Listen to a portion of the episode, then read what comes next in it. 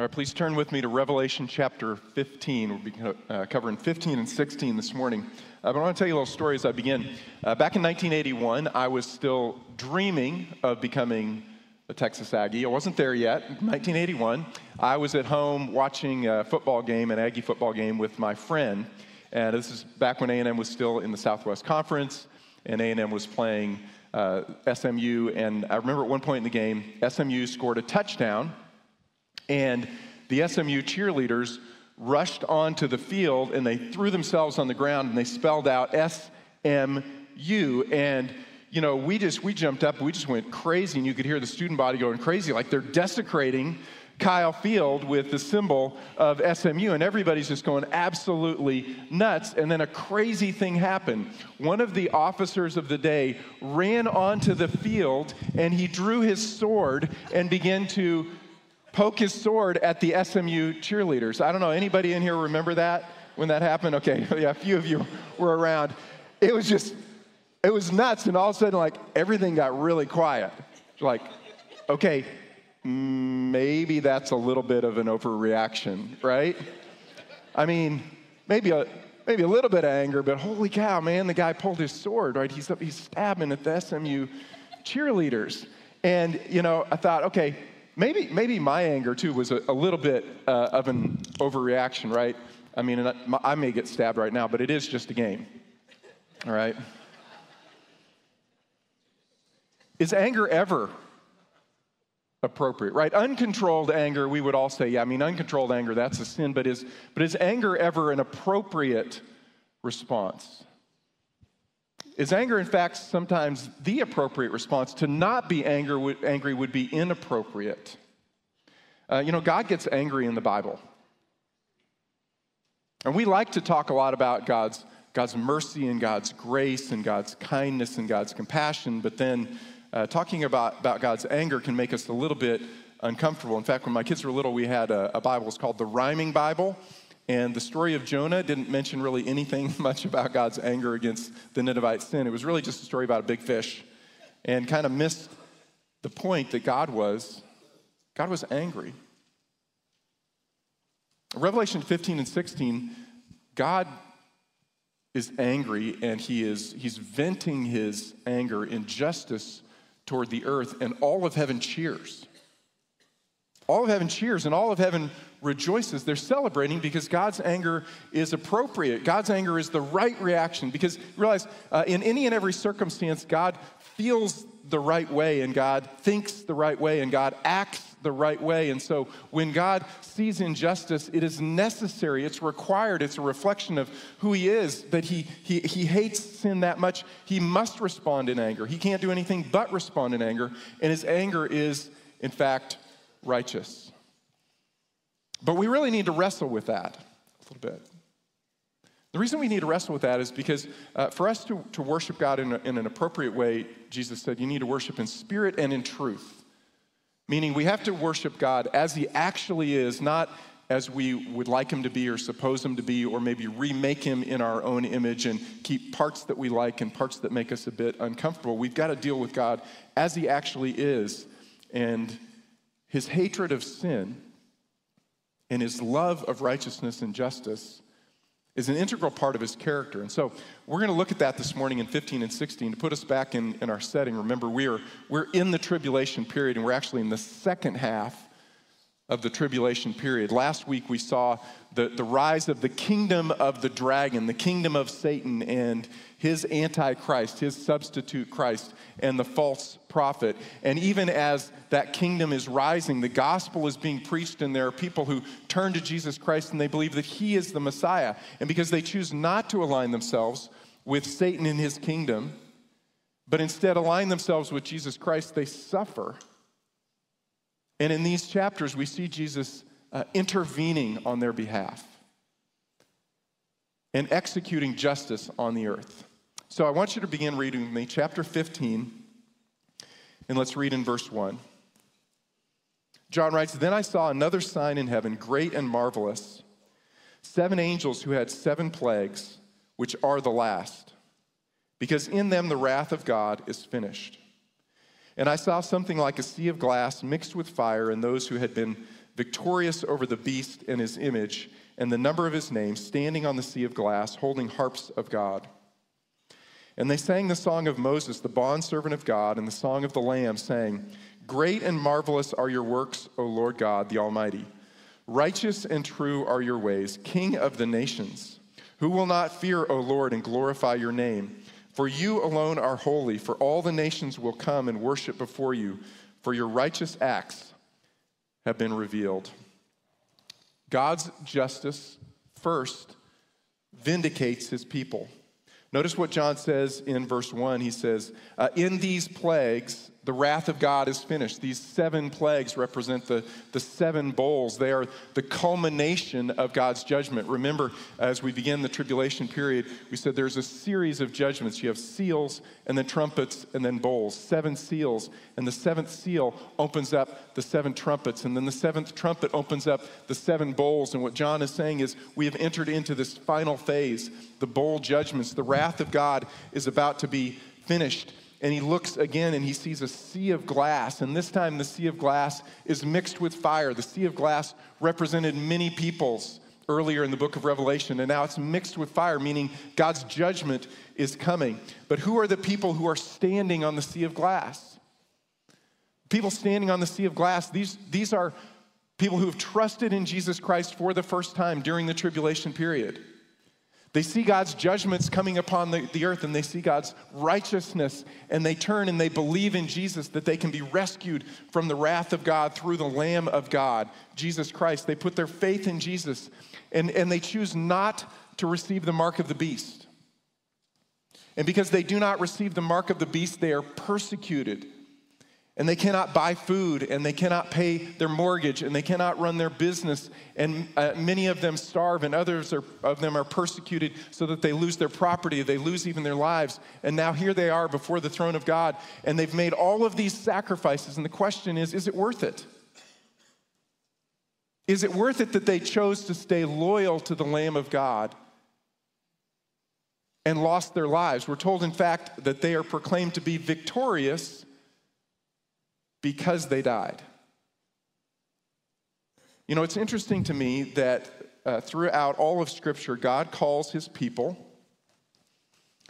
to do really crazy things. But God calls us to do things that just don't make sense because uh, God's accounting of things, what God values, is completely opposite of what the world values. Let me give you just a few illustrations. Uh, Jesus said, Do you want to be great? Then be a servant. Do you want to save your life? Give your life away. Do you want to become free? Become a slave. Do you want to be blessed? Be extravagantly generous to other people. Do you want to be wise? Become a fool. Do you want to be first? Put yourself last. And then he says, Trust me. Do you want to be victorious? Then align yourself with the Lamb and lose your freedom, lose your property, lose your life, and you will be victorious. Trust me that in the end, the way that I value life is the right way. Now, I want you to imagine for a moment that God didn't vindicate his people. That God didn't prove that those who choose to follow Jesus had chosen correctly. Those who choose to give their lives away would actually gain their lives. I want you to hold your place here in Revelation and turn to the book of Psalms, Psalm chapter 73. Psalm chapter 73 and verse 3.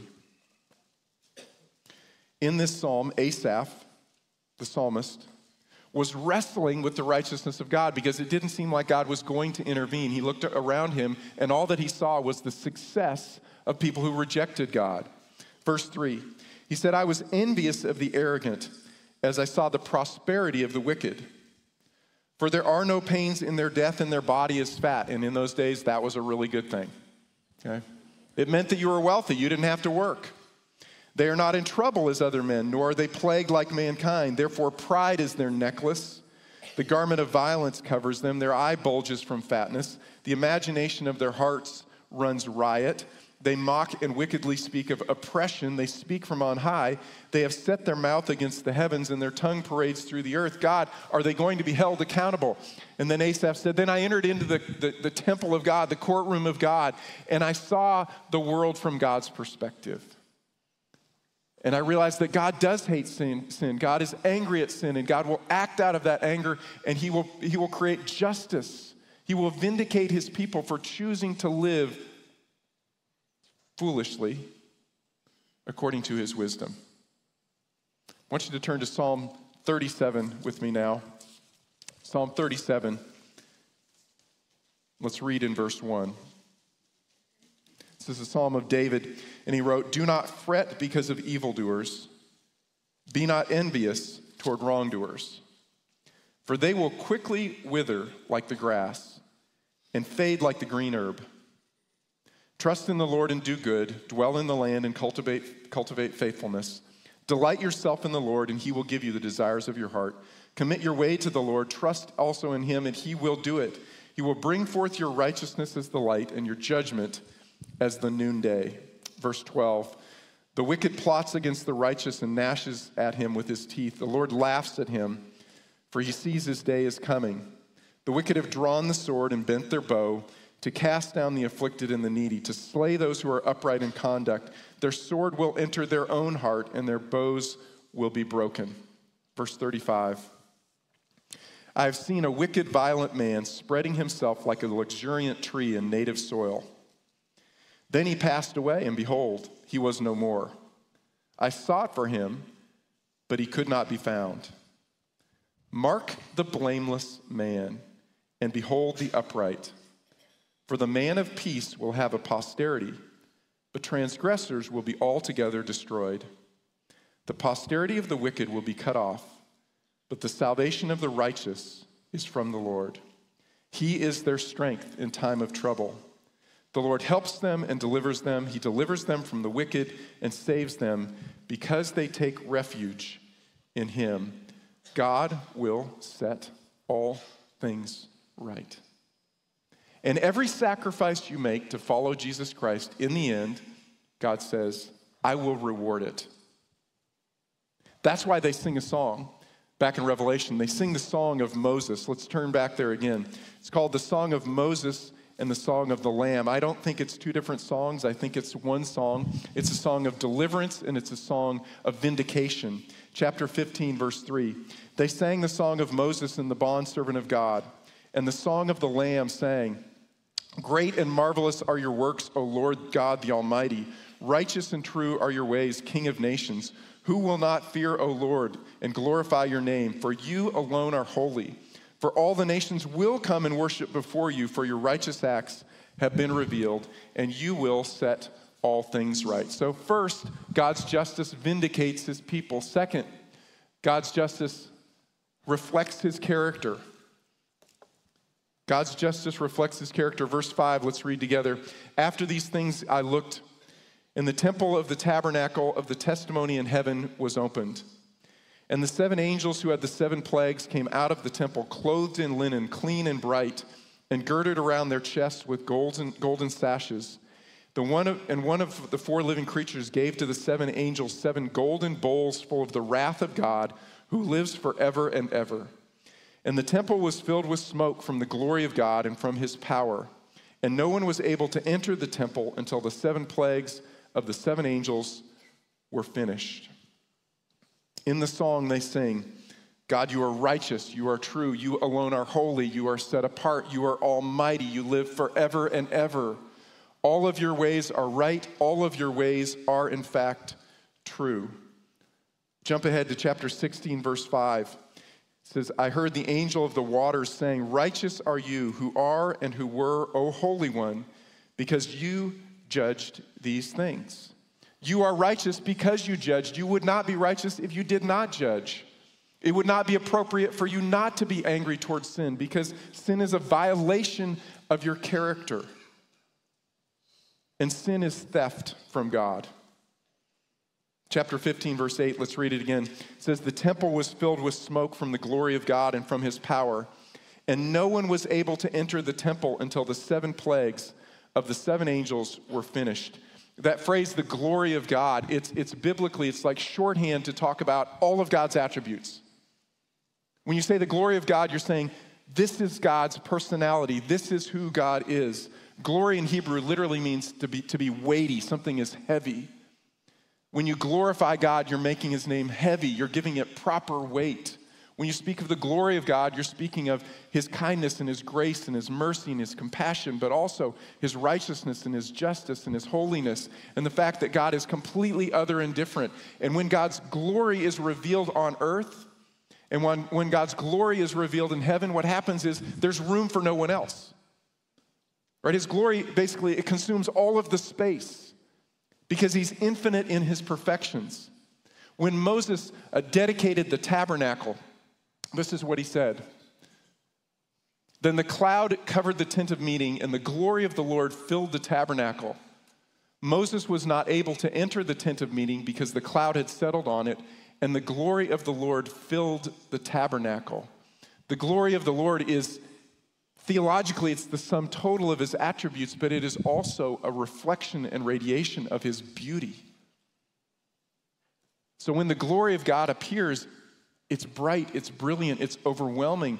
When Moses was able to get just a little bit close to the glory of, of God, it changed him physiologically, it made him glow. And there was room for nothing else. When Solomon dedicated the temple, similar thing happened. It said, It happened when the priests came from the holy place. The cloud filled the house of the Lord so that the priests could not stand to minister because of the cloud. For the glory of the Lord filled the house of the Lord, and the priests had to leave. And in Isaiah chapter 6, when God's glory shows up, the angels have to leave. There's room for no one else because no one is like God. Right? No one is comparable to God. And sin is taking away from the glory of God. You know, as my kids were growing up and they hit teenage years and they're starting to flex on me a little bit, there were moments in our conversations where I'd have to say, You need to understand something. You and I are not equals. Now, my parenting book will be coming out later this year, autographed copies for sale. Uh, yeah, I don't know if it was my best parenting moment, but you know, I, I flexed back. I'm like, you need to understand something. We're not equals here. I own the house. I own the car, I pay the bills, food's in the fridge because of me. It's me. This is me. This is my domain, right? We're not equals. And sometimes we have these moments in Scripture where God says, hey, you know what? We're not equals. As high as the heavens are above the earth, immeasurably higher, God is in all of his perfections. And so anything that distracts or denigrates God's character must be removed. There's no room for it. Now, I have a friend named uh, Michael, and Michael uh, was a professional golfer. When I met him, he was still a professional golfer. We met at, um, at CrossFit. We were working out together. And uh, I would say that I am a like thoroughly average high school athlete level. Like that's kind of who I am. You know, I'm not, that doesn't make me feel good or bad. It's just, this, you know, that's who I am. I'm, I'm, I'm reasonably athletic, but I've been around some actual professional athletes. And it's like, oh my gosh, that's, that's next level. That's, you know, that's just absolutely amazing. And, you know, Michael, just watching Michael move was, it was just impressive what he could do with his with his body. It seemed like he could do anything. He could learn anything. And so, you know, he's also kind of a natural coach and he would give me tips here and there. And then one day I got to go out to the driving range with Michael and hit golf balls. And that was awesome. And so I'm watching him hit and I said, "Hey, would you coach me a little bit? Would you watch my swing? Would you coach me, right?" So I had my driver out and I I hit a couple drives and he's watching and he, he goes, "Okay, this is what you need to do." He said, "Brian, you need to be more violent." He said, You're just not violent enough. You need to be violent when you come. He said, You need to, you need to explode out of the bottom. You need to be violent when you swing. And I go, I'm being violent, man. And he goes, You're not. You're not nearly violent enough. And so I go, Okay. I, so I, I swung again, you know, and, and I, I go, Man, that, was a, that one was really violent, right? And he goes, No, you're not violent enough. You need to be just violent and aggressive. You need to explode all the way out of the ground. So I did again. I, and I go, I'm doing it, man. I look just like you.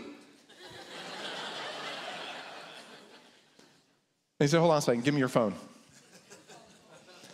I hit another drive and he shot some video. And I looked at the video and it was like, it's like, okay, yeah. I'm like anti violence. I'm not violent at all. There's no violence in my swing whatsoever at all. And you know, I thought this is, this is going to be a great illustration one day. And today's that day. I finally figured out, okay. Um, having, having a professional coach look at you and coach you, it's kind of like uh, the Word of God. You look at it and you see reality, okay?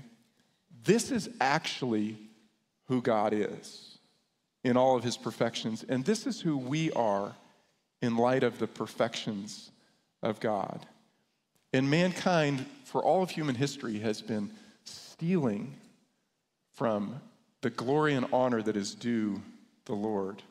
And so he must, in fact, express his anger and hatred towards sin and set things right because his justice is a it's a reflection of the perfections of his character and his attributes. Now, third, God's justice reveals his omniscience. Now, we're going to read the first section of chapter 16, and I want you to hang with me. We're going to read 11 verses, and this is intense.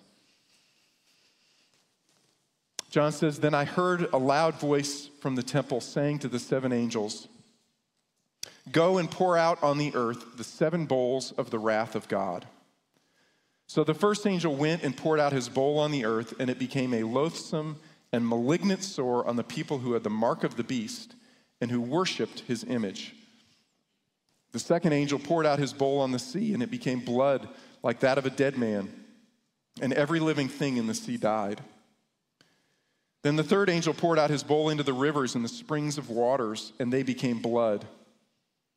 And I heard the angel of the waters saying, Righteous are you who are and who were, O Holy One, because you judge these things. For they poured out the blood of the saints and the prophets, and you have given them blood to drink. They deserve it. And I heard the altar saying, Yes, O Lord, God the Almighty, true and righteous are your judgments. The fourth angel poured out his bowl upon the sun, and it was given to it to scorch men with fire. Men were scorched with fierce heat, and they blasphemed the name of God, who has the power over these plagues, and they did not repent so as to give him the glory that he deserves. Then the fifth angel poured out his bowl on the throne of the beast, and his kingdom became darkened, and they gnawed their tongues because of pain, and they blasphemed the God of heaven because of their pains and their sores, and they did not repent of their deeds. So, when I was in fourth grade, I got caught. I got caught passing a note in class, and as a result, I was taken out into the hallway, and I had to sit in the hallway for the rest of the day and do my homework out in the hallway by myself on the hard floor. Now, the only problem with this was I wasn't actually the one passing the note. I, I, I was, I was punished for something that wasn't my fault. I mean, it was an in, incredible fourth grade injustice, right? And uh, I was the one suffering for it because my teacher, Mrs. Jen- Jenkins, she turned around and she thought she saw me passing a note, but I wasn't really passing a note. But the fact is, she was doing the best that she could. We were, we were a rebellious class. I mean, we were, that fourth grade Mrs. Jenkins class, man, we, we just ran this lady around like crazy. And so she couldn't see everything that we were doing wrong because it was something all the time. And so she missed this one because she was not omniscient. Or she couldn't see all things. But you know what God is? There is there's nothing, in fact, that uh, God misses. Read with me again, verses 5 and 6.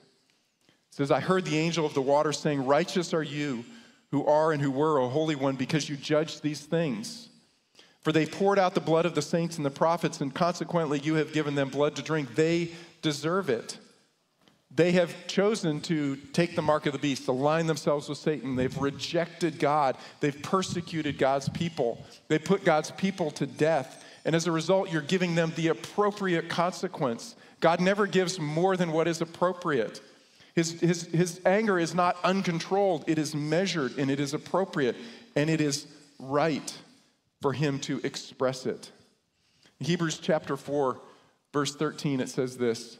There is no creature hidden from his sight, But all things are open and laid bare to the eyes of him with whom we have to do. There's nothing that's hidden from God.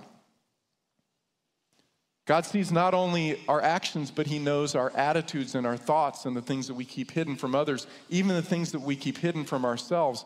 God knows, God sees all things. So when God judges, God's judgment is always right, it's always true, it's always appropriate. And it would, in fact, be inappropriate for Him not to judge because He sees and He knows.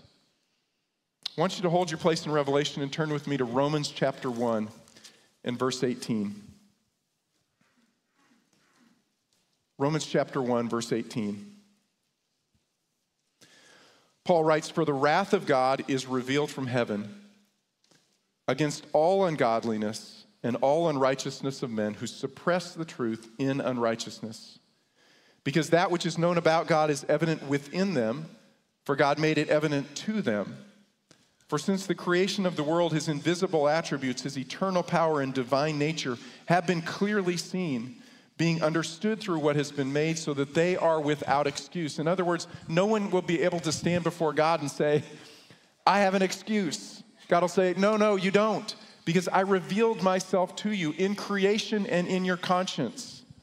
In creation, you see my strength, you see my power, you see my intelligence, you see my wisdom, you see my morality, you see my right to judge my creation. I'm sovereign over all and your conscience convicts you of right and wrong, you know. Look at chapter 2, verse 14. Paul writes, When the Gentiles who do not have the law do instinctively the things of the law, these not having the law are a law unto themselves, in that they show the work of the law written in their hearts, their conscience bearing witness and their thoughts alternately accusing or else defending them, on the day when, according to my gospel, God will judge the secrets of men through Jesus Christ. God's judgment will always be appropriate. It will always be true. It will always be right because He knows all things. We don't know all things. We don't see all things, but God does. Then, fourth, God's justice prepares creation for His kingdom. Revelation chapter 16. Let's read in verse 12. The sixth angel poured out his bowl on the great river, the Euphrates, and its water was dried up so that the way would be prepared for the kings from the east. And I saw coming out of the mouth of the dragon, and out of the mouth of the beast, and out of the mouth of the false prophets, false prophet, three unclean spirits like frogs. For they are spirits of demons performing signs, which go out to the kings of the whole world to gather them together for the war of the great day of God, the Almighty. Behold, I am coming like a thief. Blessed is the one who stays awake and keeps his clothes, so that he will not walk about naked and men will not see his shame. And they gather them together in the place which in Hebrew is called Har Mageddon, or the hill of Megiddo, is the gathering point. The sixth bowl is the gathering of the nations for this final battle. We call it the Battle of Armageddon. It's Armageddon's just the gathering point. The battle will actually be against Jerusalem, and we'll talk about that uh, in two weeks. The seventh angel, the seventh bowl, verse 17, he poured out his bowl on the, the air, and a loud voice came out of the temple from the throne saying, It is done. And there were flashes of lightning and sounds and peals of thunder. And there was a great earthquake, such as there had not been since man came up to be upon the earth. So great an earthquake was it, and so mighty. The great city was split into three parts, and the cities of the nations fell. Babylon the Great was remembered before God to give her the cup of the wine of his fierce wrath. And every island fled away, and the mountains were not found. And huge hailstones, about 100 pounds each, came down from heaven upon men, and men blasphemed God because of the plague of the hail, because its plague was extremely severe. So the sixth bowl prepares the nations for that final battle against God. Talk about that in two weeks. The seventh bowl is the destruction of Babylon. We'll talk about that next week. The point of those last two bowls is that all evil is about to be completely removed from the earth so that God can establish his kingdom. Because God's kingdom cannot exist with any evil at all. Remember, the point of the book of Revelation is it's telling us the story? What's going to happen in the future? Specifically, how is God going to reclaim all of creation for his kingdom, for his rule and reign? God made the heavens and the earth so that we could inhabit it, so that we could live in relationship with Him, in relationship with one another, so that we could fill the earth and subdue it and spread His glory everywhere. Sin disrupted that plan, but God's plan hasn't changed. And the book of Revelation tells us how, what's God's strategy? How is He going to do it? Well, ultimately, for God to restore all things under His rule and reign, He's got to remove all evil. He can't re- leave any evil at all in His kingdom, or it wouldn't be a place that you would want to live. Let me illustrate. Imagine that you go to the doctor and you discover that you have cancer. And for some of you, this hits home. Imagine there, there's a disease in your body that has to be removed. So you go in for surgery, you go in for cancer surgery. And at the end of your surgery, the doctor comes in to the recovery room and he shakes you, wakes you up, and goes, Hey, you know what? You did great. You did really, really good. Um, I need to tell you something though. I only took part of the cancer out because I got a little bit tired during surgery. And my blood sugar dropped. I needed to go get something to eat. And also, I've got a golf game later. So I took some of it out. I took most of it out, really, but I left a bit of it in there. And then I put, sewed you back up and put you together. Super malpractice. Like, no, no, you need to go out, back in and take it all out because if you leave any of it in, it will metastasize, it will grow because cancer is like sin. It grows everywhere. And so God can't leave any sin at all before he establishes his kingdom upon earth. And we wouldn't want to live in that place where a little bit is left in one corner. Instead, as we'll look at in chapters 20, 21, and 22, all evil is removed and all of creation is restored. And there won't even be the possibility for us to experience temptation, let alone sin. And every tear will be wiped, and every sorrow removed. And that's what we were designed for. And that's what God recreates for all of eternity. Now, what that tells us is God's justice is good. God's justice is, is necessary. It's a reflection of his character, but it's also necessary for the execution of his plan to establish his righteous kingdom on earth, a kingdom that was designed for us to live as we were designed to live. And so that's why all of heaven rejoices and celebrates when God begins to execute his justice on the earth and remove sin.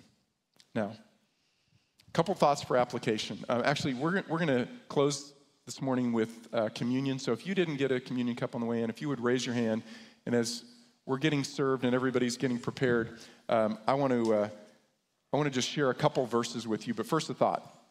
Uh, I find in myself that um, I really there.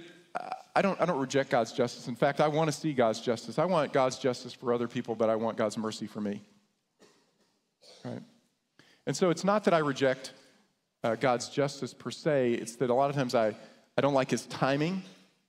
I want it to happen more quickly, or I don't like his focus, who it's being executed on. But I fully embrace that God is patient and merciful toward me, but I want his justice toward others. And I'm impatient sometimes when there's an injustice against me. I'm like, God, could you hurry up the process? So I want to remind you of a verse that we talked about when we began our study of the book of Revelation. Uh, 2 Peter chapter 3, verse 9. Peter writes, The Lord is not slow about his promise, as some count slowness, but he is patient toward you, not wishing for any to perish, but for all to come to repentance.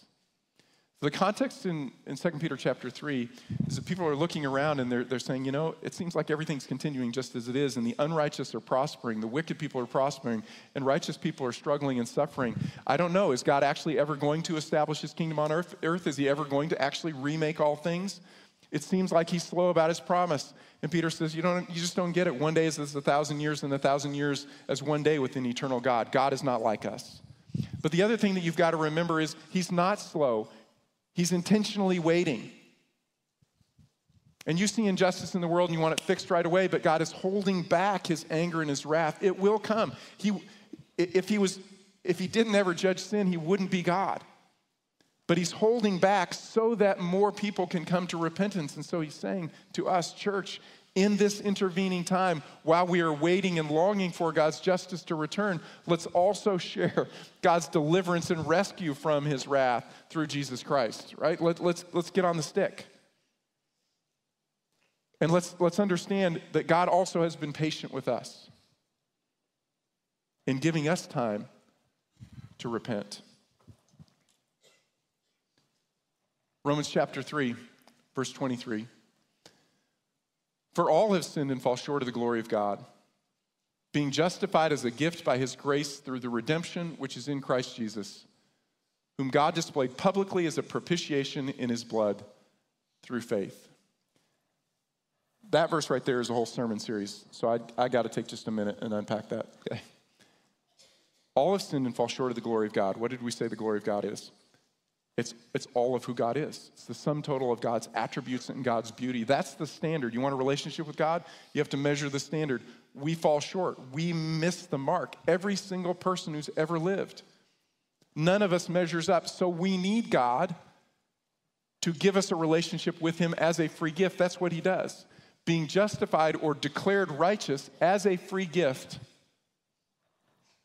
by His grace, that is His undeserved favor through the redemption which is in Christ Jesus. That is, God declares us righteous as a gift when we simply believe. So I want to encourage you this morning, if you have never believed in Jesus Christ for the first time, that this morning would be that moment. Your sin creates a separation between you and God, but God has fixed that. He's created a solution through Jesus Christ. Talks about that in the next phrase. It says, Whom God displayed publicly as a propitiation in his blood through faith. Propitiation means the satisfaction of God's wrath. God is absolutely holy, so he has to be angry towards sin. He has to be wrathful towards sin. But what he's done is he poured out all of his wrath on Jesus Christ. Jesus Christ has paid the debt of our sin, and consequently, we are safe from the wrath of God if we are in Jesus Christ. And all that you have to do to be in Jesus Christ is to say yes. God, thank you for pouring out your righteous anger against sin onto Jesus Christ so that I can be safe in him. Now, I think the appropriate response for us then is first believe. If you've never believed this morning, take, take this moment and say, God, I get it. I know that there are things that are broken in my life where, where I've, I've lived independently from you and tried to find my own way. I believe. I believe Jesus has paid that debt. Second, uh, let's, let's, let's approach the world around us. I know that we long for justice, but can we also approach it with a little bit of humility? Because we're all equally under the sentence and, and condemnation of death because of our sin. So, so often we look about these people around us and they're just such an inconvenience and a frustration. But these are the people for whom Christ died. And we all come to the foot of the cross equally broken, equally in need of God's grace. So I, I'd love for us to walk out of here with a little bit more humility and a lot more compassion. Of course, they behave like sinful, broken people because they are sinful, broken people. And they are in need of God's grace. And we are the ones who can reflect it while God is waiting, patiently waiting. And at the right time, He will display His justice. Now, as we celebrate communion, it's our opportunity to also be grateful. Uh, the other word for communion that's frequently used is Eucharist. It's a Greek word, it means to give thanks, it's thanksgiving. And so I'd like for us to take a few moments, quiet, quietly, silently before Lord, if you would bow your heads and just give God thanks that He has revealed His Son, Jesus Christ, to you. So we'll wait until every, make sure everybody's served, and then we'll take the elements together. But let's just, just take a few moments quietly before the Lord and give Him thanks that He has revealed His Son, Jesus, who takes away the debt of our sin.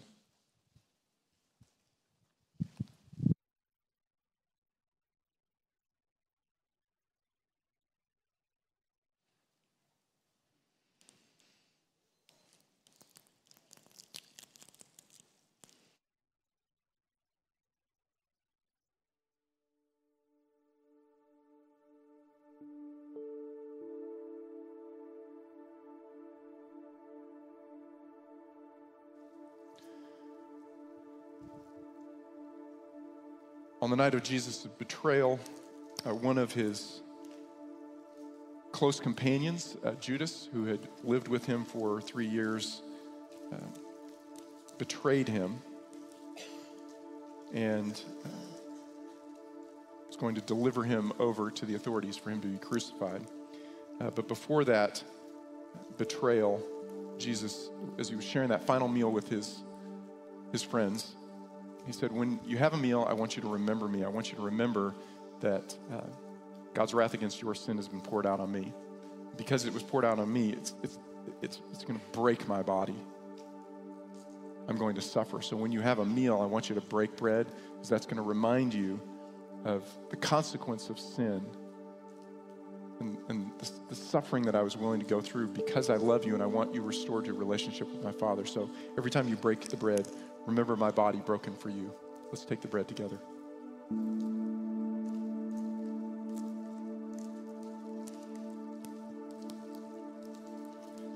Then Jesus took a cup and he said, uh, As you're finishing the meal, you'll take a final cup and you'll drink it together. And as you drink that cup, I want you to understand that I suffered all the way to the point of death because it was the, the full surrender of my life that gives life to you. And I was willing to do it. I was willing to go all the way and give you my life. So every time you drink the cup, I want you to remember my sacrifice. Let's take the cup together.